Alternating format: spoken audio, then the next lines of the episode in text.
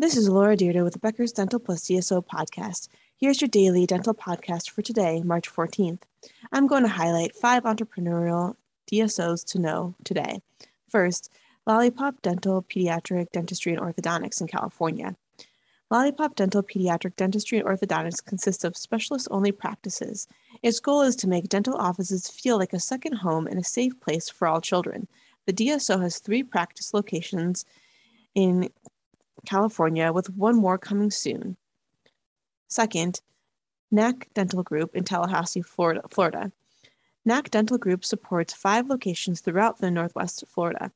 The dental provider organization was founded by Dr. Nathan Kupperman in 2018.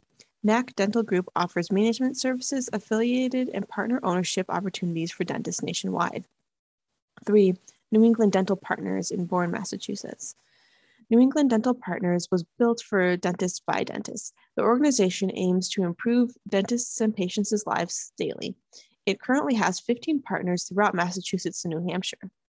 Four, ProHealth Dental in New Hyde Park, New York. ProHealth Dental was founded in 2015. The organization believes in integrating oral health and overall health and clinically affiliates with medical providers to collaborate on care.